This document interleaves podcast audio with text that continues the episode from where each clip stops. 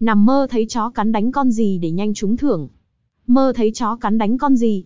Luôn từ khóa có lượt truy cập tìm kiếm nhiều nhất trong năm tháng vừa qua. Trên thực tế vấn đề này không hề hiếm gặp, tuy nhiên rất nhiều người vẫn không biết tận dụng tốt điểm báo trời cho này. Để áp dụng vào đánh đề online, làm giàu cho bản thân. Chính vì vậy, bài viết sau đây sẽ giúp bạn chọn ra những con số lô, để may mắn nhất.